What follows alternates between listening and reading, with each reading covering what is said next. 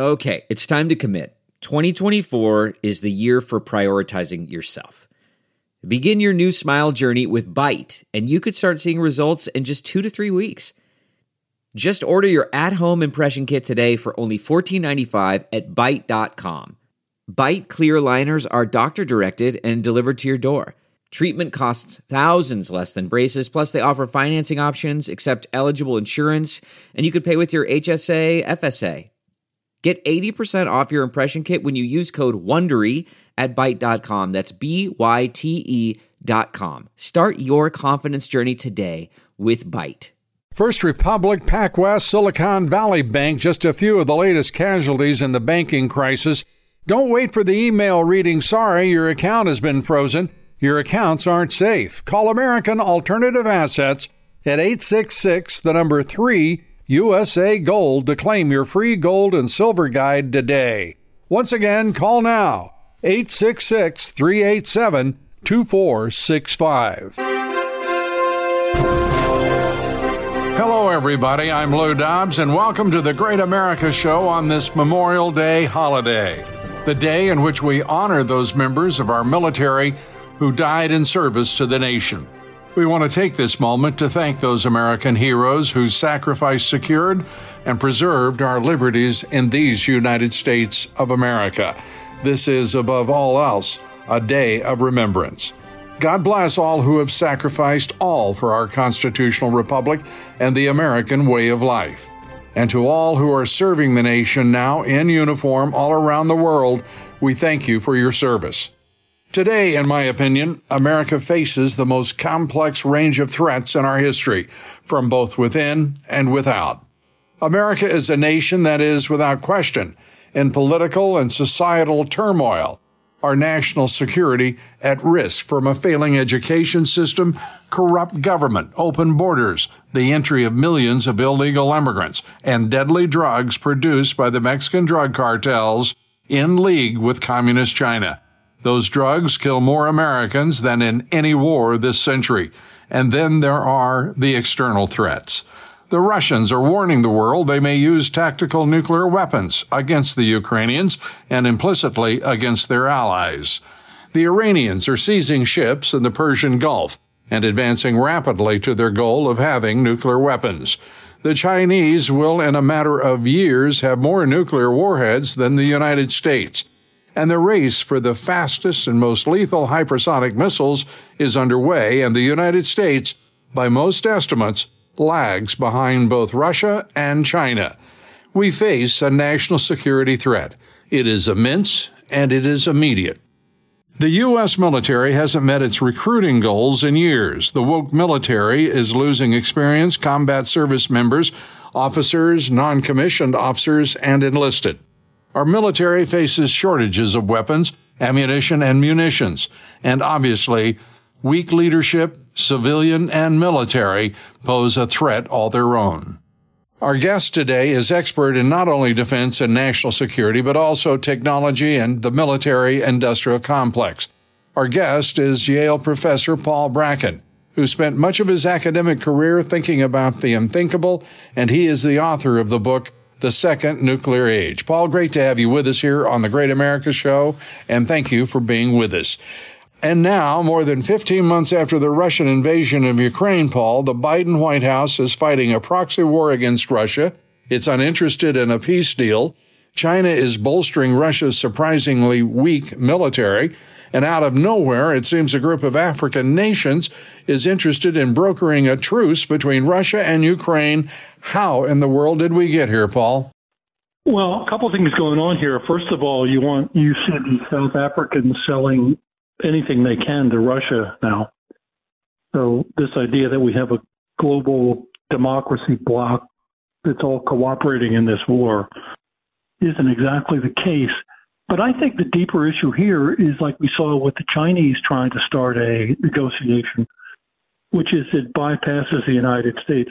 We're seeing something which has been long predicted, which is a multiple polar world. Many decision making centers no longer run by two big powers, no longer run by the United States, as it was for a long time. And I don't think we're prepared for this at all, particularly in the State Department uh, but also in the Pentagon, because it raises whole new issues about alliances and how solid they really are. The, you see this in Asia, where I do a lot of work. There's a tremendous skepticism that the United States would come in to defend Taiwan or South Korea or the Australians. That's one of the reasons we did this submarine deal with the Brits. Remember, we're selling the Australians a nuclear powered submarine.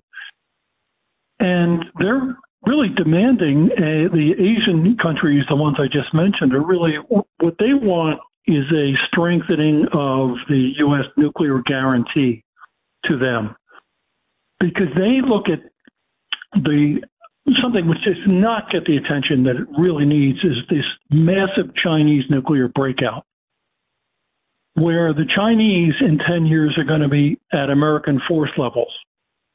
And they're asking themselves in Seoul and, uh, you know, in Canberra, what are the United States, will the United States really use nuclear weapons to defend us against China or against North Korea when China has the ability to destroy the United States.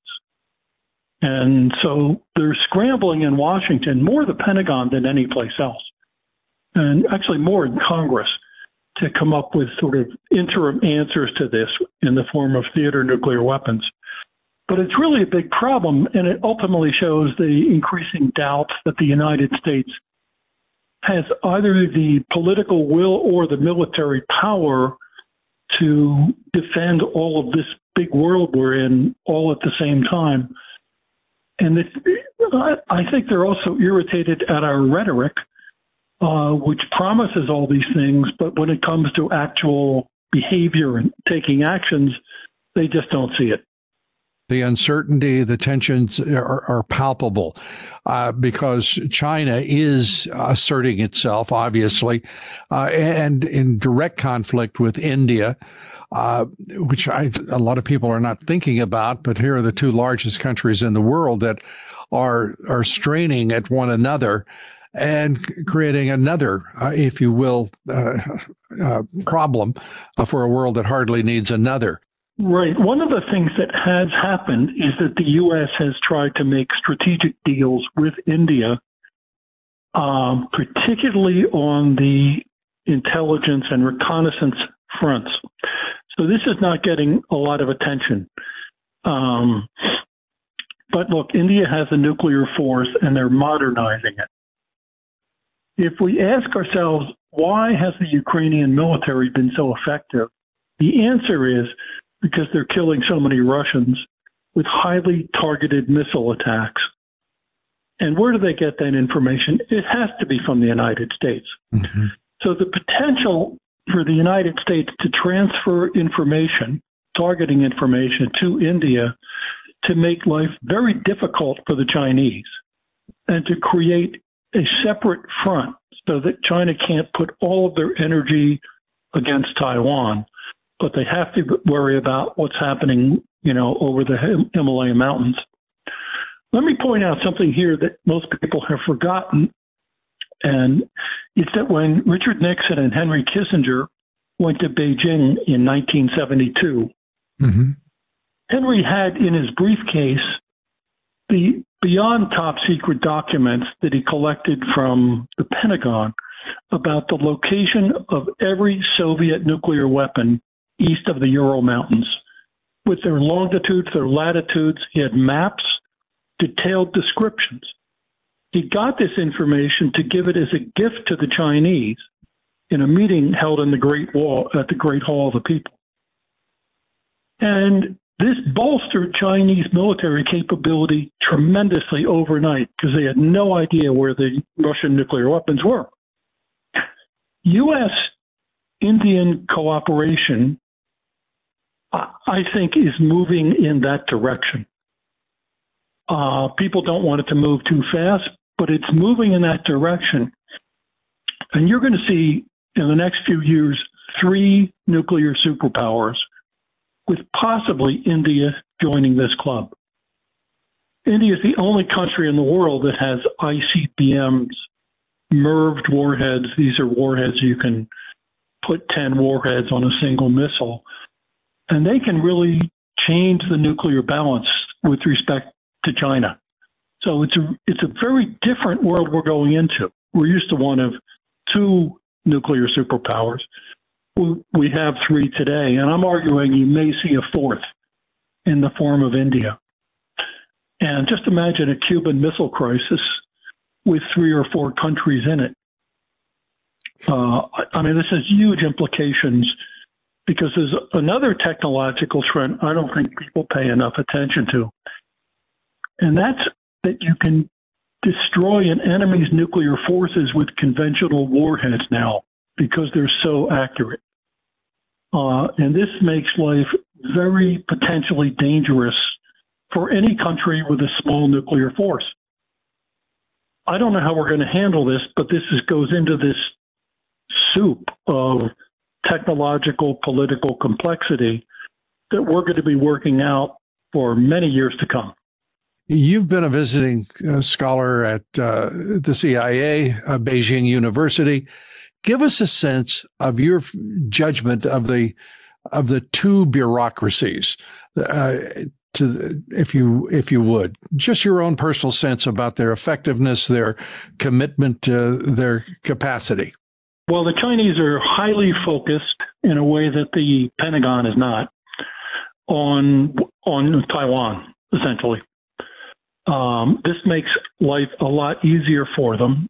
Number one. Number two, the other thing we have to understand is that China was able to skip a generation of innovation that the U.S. did not skip. We're still pouring billions of dollars into maintaining, maintaining armies, ships, airplanes, stuff like that. China is cutting the size of their mass infantry army. And they skipped a generation of tanks, radars, aircraft, jet fighters, stealth, to pour it into cyber warfare, to pour it into hypersonic missiles, to pour it into AI. Um, but to get to the heart of your question, I don't think the Chinese have thought through how they're going to use this in a real crisis or a real war. We learned in the Cold War that what we thought was going to happen didn't happen. That is to say, the problem wasn't surprise attack by the nuclear Soviet Union. The problem was how to fight a limited war in Korea, then Vietnam. And what role nuclear weapons played in that. Okay. So I don't think China has really thought about that very much. And I wish they would because it's very dangerous.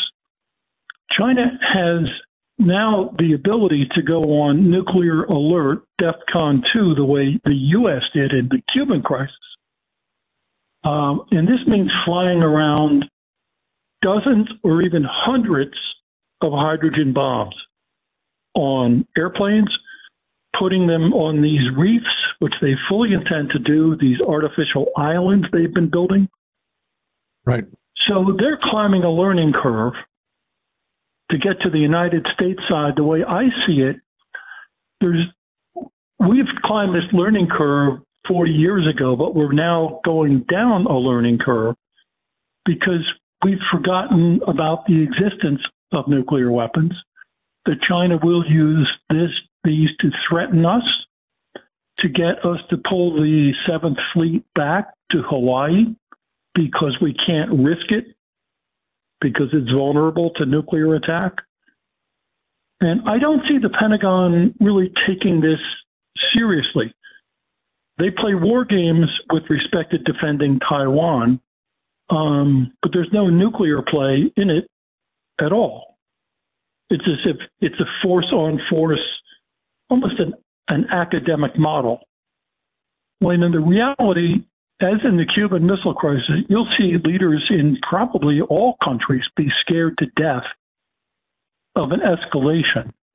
And that can be used very effectively if the other side is more frightened of nuclear war than you are. We'll be right back with Paul Bracken. Stay with us.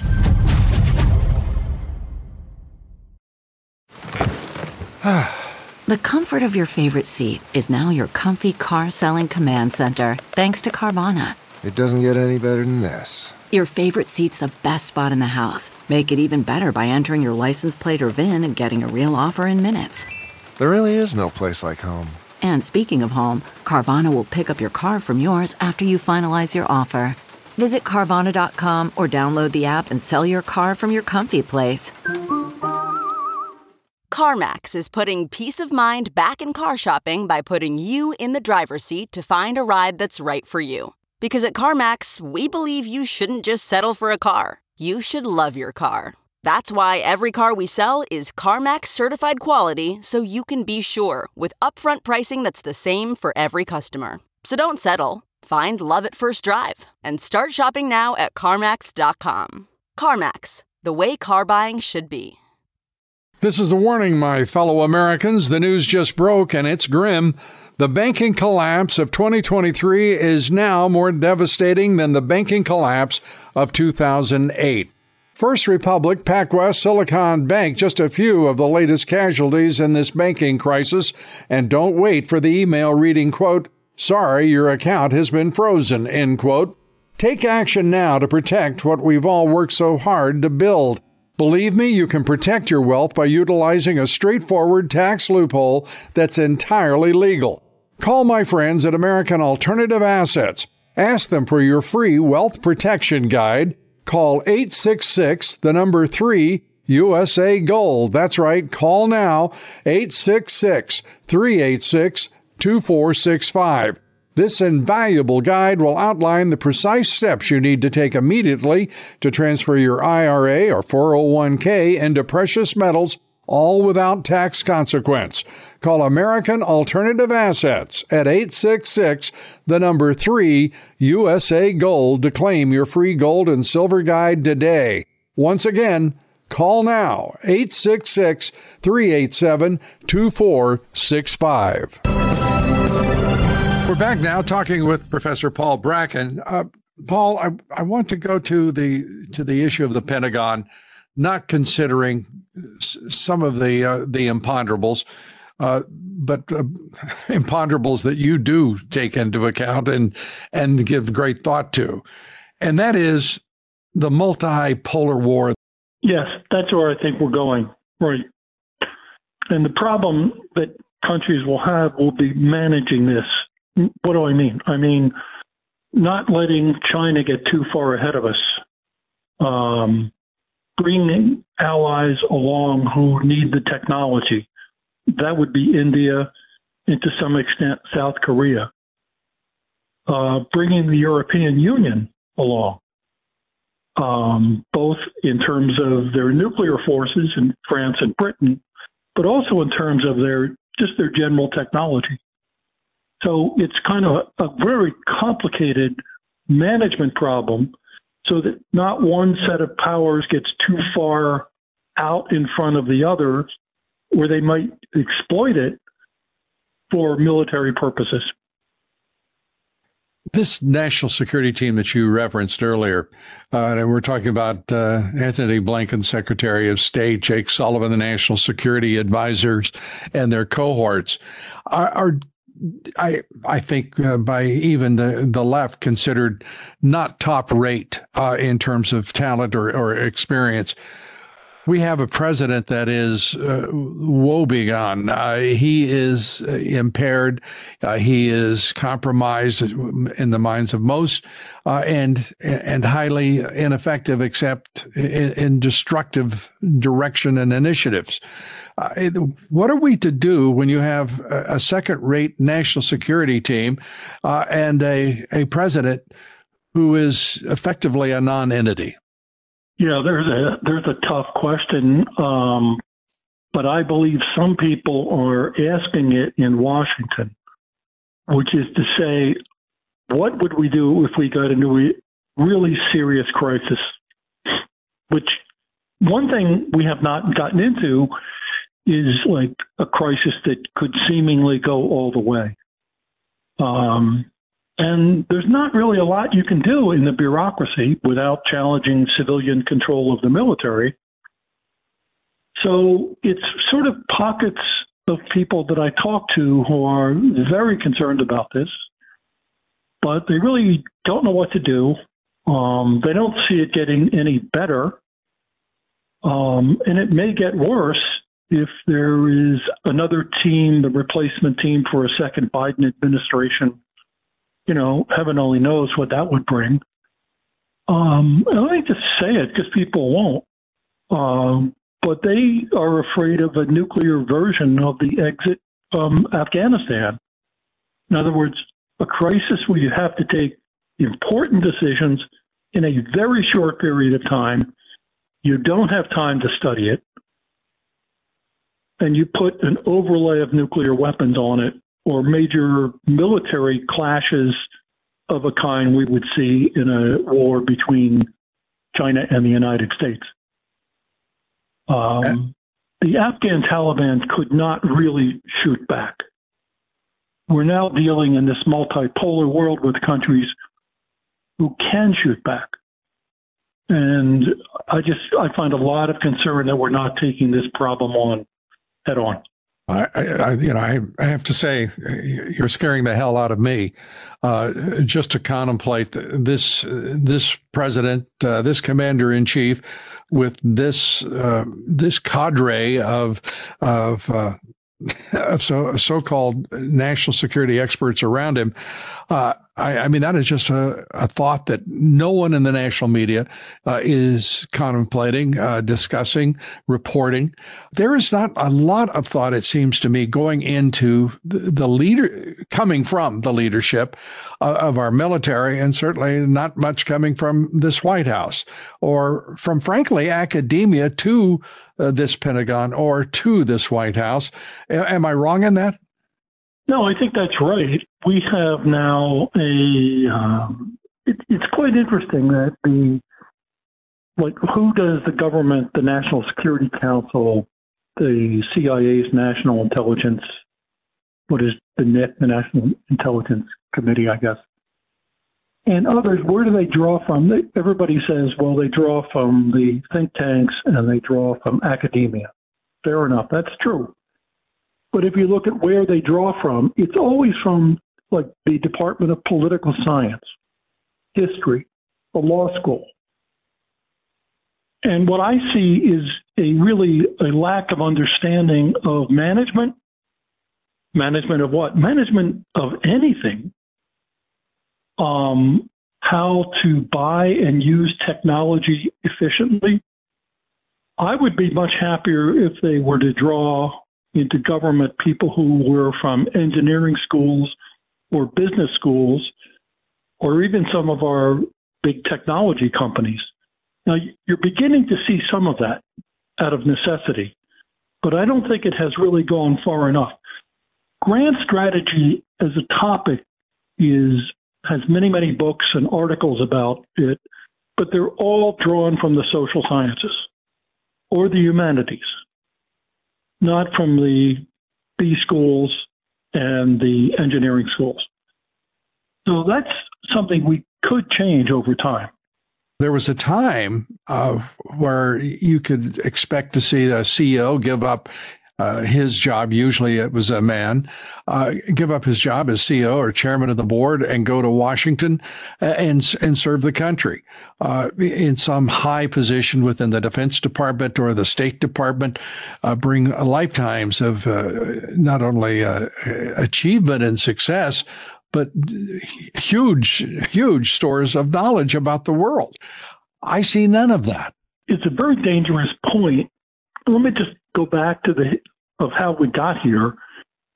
Back in the Cold War, you look at the sort of architects of the U.S. military, people like Herman Kahn, Albert Wohlstetter, Andy Marshall, Tom Schelling, um, they all came out of the Rand Corporation, which was set up right.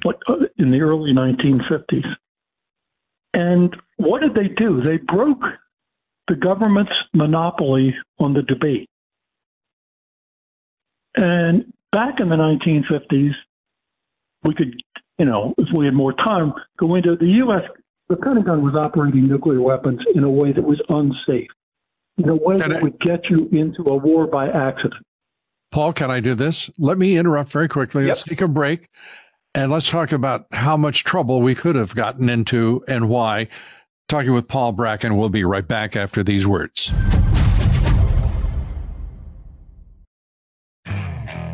Okay, picture this. It's Friday afternoon when a thought hits you. I can spend another weekend doing the same old whatever, or I can hop into my all new Hyundai Santa Fe and hit the road. With available H-Track all-wheel drive and three-row seating, my whole family can head deep into the wild. Conquer the weekend in the all-new Hyundai Santa Fe. Visit HyundaiUSA.com or call 562 for more details. Hyundai, there's joy in every journey. Okay, picture this. It's Friday afternoon when a thought hits you. I can spend another weekend doing the same old whatever, or I can hop into my all-new Hyundai Santa Fe and hit the road. With available H-Track all-wheel drive and three-row seating, my whole family can head deep into the wild. Conquer the weekend in the all-new Hyundai Santa Fe. Visit HyundaiUSA.com or call 562 for more details. Hyundai, there's joy in every journey.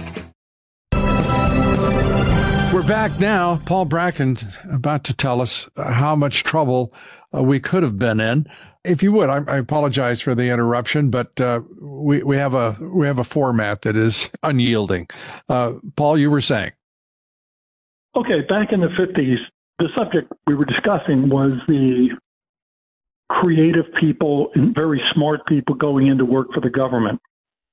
And the point I want to make is that the leading people who were the architects of the U.S. military, so people like Albert Wohlstetter, Herman Kahn, Andy Marshall, Tom Schelling, I could go on. Um, when they started to look at the problems, they found that there were huge potential for accidents and and uh, misaligned objectives, which would get you into a nuclear war that you didn't want to get into. And the effect of these people, it wasn't to that we agree with them or not, it's that they broke the government's monopoly at the time, back in the 1950s to about how you discuss these issues. Okay, that was many worlds ago, and those issues were largely solved. And it's not generally realized that those individuals and others made the world much safer. Okay, I don't. That's the big problem, big danger I see today, which is the government, in, in, in even the Pentagon, which is trying to do a good job, is just used to being in charge. It's a military top down command system. The academics and the think tanks today don't challenge it except on issues like you were outlining about diversity, equity, inclusion, and things like that. They don't point out that nuclear weapons, as China builds up a force to rival that of the United States, are going to make an enormous difference. They don't point out that countries now have the ability to destroy enemy nuclear weapons with conventional targets because of super precise missiles. Uh, I always, I often ask audiences, why would anybody want a hypersonic missile? This is a very fast missile. And nobody really knows. But the reason these are so desirable today is that you can hit moving targets. And most countries have put their nuclear weapons on moving platforms. You want to be able to destroy these. Well, if you think about that for a minute, it brings in a whole new layer of intelligence and reconnaissance and tracking. How this is all going to work is something that has not been sorted out. And to me, it illustrates the need for fresh thinking of a kind we saw when the 1950s brought in outsiders into the national security establishment. Today, most of the focus is on just making the missile faster, not like what sort of trouble are you going to get into it with it, or on what are you going to do if they blind our satellites.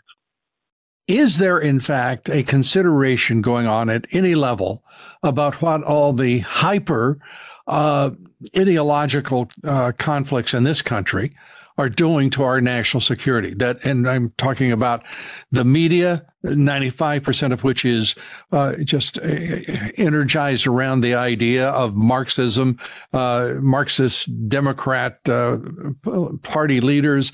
Our institutions are in the grip of uh, all of this uh, woke uh, nonsense, indoctrination of left wing uh, principles, uh, and very little attention in K through 12 to actual education.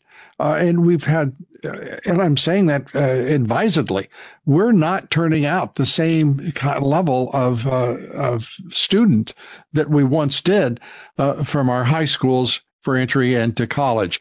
Your thoughts on that? Well, it's a sensitive subject, but I can say that I definitely see a consequence being the general decline in critical thinking, uh, certainly in government. Many reasons for this, but I believe the educational system, K through 12, and especially the elite higher education system, has a lot to do with this because if you combine hyper specialization, which is what most academics now are engaged in. And I was aware of that. What I didn't, what I underestimated was the ideological change uh, for whatever you call it, CRT, DEI, a whole range of issues. Which to me, the biggest problem that it created was that it, it drove out thinking about big policy issues. How do you run a world? How do you engage in an arms race that you have to engage in because technology is becoming so important without inducing a lot of bad reactions on the part of other countries? Uh, one example is that that's just one example. Um, the highly illusioned Uh, efforts to abolish nuclear arms. I was at Yale in 2011 when there was a conference. Oh, we're going to ban all nuclear weapons. That's what I was told. This followed President Obama's Prague speech in 2009. All right. Well, I didn't even feel safe to go to this meeting because I thought it is not going to happen. China and, good Lord, North Korea are not going to give up their nuclear weapons. Uh, but I didn't feel like that I would even be respected by making this rather obvious point that they're not going to give up their nuclear weapons. And I've been proven to right to be right. As anybody who had any sense could see in 2011. So this this driving out of big problems, which are now not being studied really at all. The in academia today, whatever the problem is, climate change, war and peace, inequality, it's there's an automatic leap to the progressive answer. And there's no debate or attempt to look at other solutions right. the way there was when I started my academic career. You know, I, I think, Paul, so often that we see the left uh, emerge uh, loudest uh, and boldest uh, in our media because their answers are so simple. There's no rigorous thinking, there's no critical judgment, and there's very little possibility uh, that we're going to get to a an intelligent and effective answer because we have created a whole society of liberal arts experts on things they don't even comprehend or, or who are completely unprepared for a technologically advanced world uh, that they can only sort of uh, drool at uh, as they talk about what I consider to be nonsense.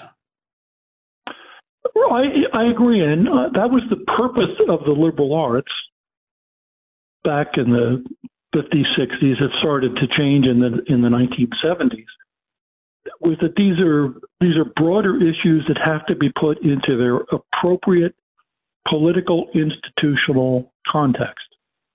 And that's almost gone now. I mean, everything is mapped into a binary choice. Are you in favor of saving the climate or having us all drowned. That's the level of debate. it is really, it's absolutely true. We certainly appreciate you being with us here today. We always give our guests the last word. And Paul, your concluding thoughts, if you would. Well, the French have this saying um, that I hope your children don't live in interesting times. And boy, does that apply now because we do live in interesting times. What the French meant by that was they can often be very chaotic, unstable, and dangerous. And we are moving into a more dangerous world, and we don't even recognize what many of these dangers are. So the world is sure interesting and um, to be continued. Paul Bracken, thanks so much for being with us. God bless you. All right. Good working with you. Paul Bracken, thank you, and thanks everybody for joining us today. We'll be taking up the debt ceiling negotiations that appear to be disastrous for the Speaker of the House and the GOP. Among our guests this week, Judicial Watch's Chris Farrell, former Trump presidential advisor Peter Navarro, and tomorrow our guest, Congressman Austin Scott. Please be with us. Till then, thank you, God bless you, and God bless America. One, two, three, four. Those are numbers. But you already knew that. If you want to know what number you're going to pay each month for your car, use Kelley Blue Book My Wallet on Auto Trader. They're really good at numbers. Auto Trader.